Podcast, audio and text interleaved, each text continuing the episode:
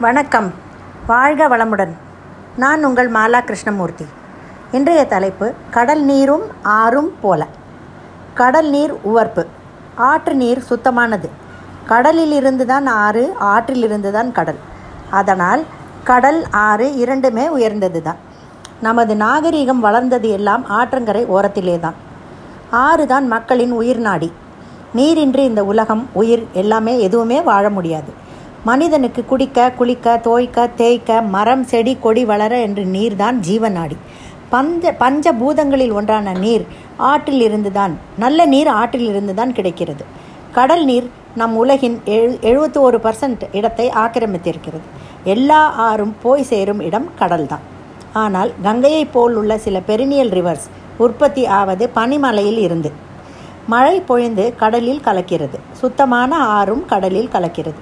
கடலில் உப்புத்தன்மை ரொம்ப அதிகமாகாமல் பார்த்து கொள்கிறது இயற்கை. அதே கடல் நீர் சூரிய வெப்பத்தில் ஆவியாகி மேகமாகி சுத்தமான மழையாக பொழிகிறது. கடவுள் என்பவர்தான் இந்த பூமியையும் அதில் உள்ள எல்லாவற்றையும் படைத்திருக்கிறார். எல்லா ஜீவராசியும் அவர்தான் உயிர் வாழ காரணம். மனிதன் எப்பேற்பட்டவனாக இருந்தாலும் அந்த ஆறு போல கடலில் கலக்க வேண்டியதுதான். அதனால் தலைகணம் இல்லாமல் சேருமிடம் எல்லோருக்கும் ஒன்றுதான் என்று புரிந்து கொண்டு நடக்க வேண்டும். சீனாவில் ஆற்று நீரை தடுத்து டேம் கட்டினார்கள். உலகின் மிகப்பெரிய டேம் என்று சொன் சொல்கிறார்கள். அந்த அணை சமீபத்திய மழையில் டேம் உடைந்து போகலாம் என்ற பீதியை கிளப்பிவிட்டது. அணை கட்டலாம் தான். ஆனால் அது பயிருக்கு உபயோகமாக மழை பொய்து பொய்த்து போனால் பயன்படும்படி இருக்க வேண்டும். ஆறு பெருகி வர அணை கட்டலாமோ அன்பெனும் பாதையை அடைத்திடலாமோ என்று பாட்டு கூட ஒன்று ஒன்று உண்டு. இந்த ஆற்று தண்ணீருக்கு சண்டை போட போய் மாநில அரசுகள் ஏதோ ஒரு விதத்தில் பாதிப்பைத்தான் சந்திக்கிறது. ஏன் எதற்கு இந்த வீண் சண்டை? நமக்கு புரியாத விஷயம்தாங்க. ஜீவ நதிகளான பல ஆற்றை நாம் தெய்வமாக வணங்குகிறோம். ஐப்பசி மாதத்தில் இந்துக்கள் காவேரியில் துலா ஸ்நானம் செய்வார்கள். இது மிகவும் விசேஷம். காணும் பொங்கல் அன்று கடற்கரை மற்றும் நதிக்கரைகளில் மக்கள் கூடி பூஜை செய்து படையில் வைத்து மகிழ்வார்கள். கடலில் இருந்துதான் உப்பு கிடைக்கிறது. உப்பில்லா பண்டம் குப்பையிலே என்பார்கள். அதனால் இந்த உப்பு எவ்வளவு மகிமை வாய்ந்தது என்று நமக்கு தெரியும். கடல் எத்தனையோ அதிசயங்கள் அதிசயங்களை தன் தனக்குள் ஒழித்து வைத்திருக்கிறது. எத்துணை ஜீவராசிகளின் வாழ்விடம் சீஹார்ஸ் நீர்குதிரை என்ற ஒரு இனம். அது ஒன்றின் பின் ஒன்றாக நடந்து போகும் அழகே அழகு.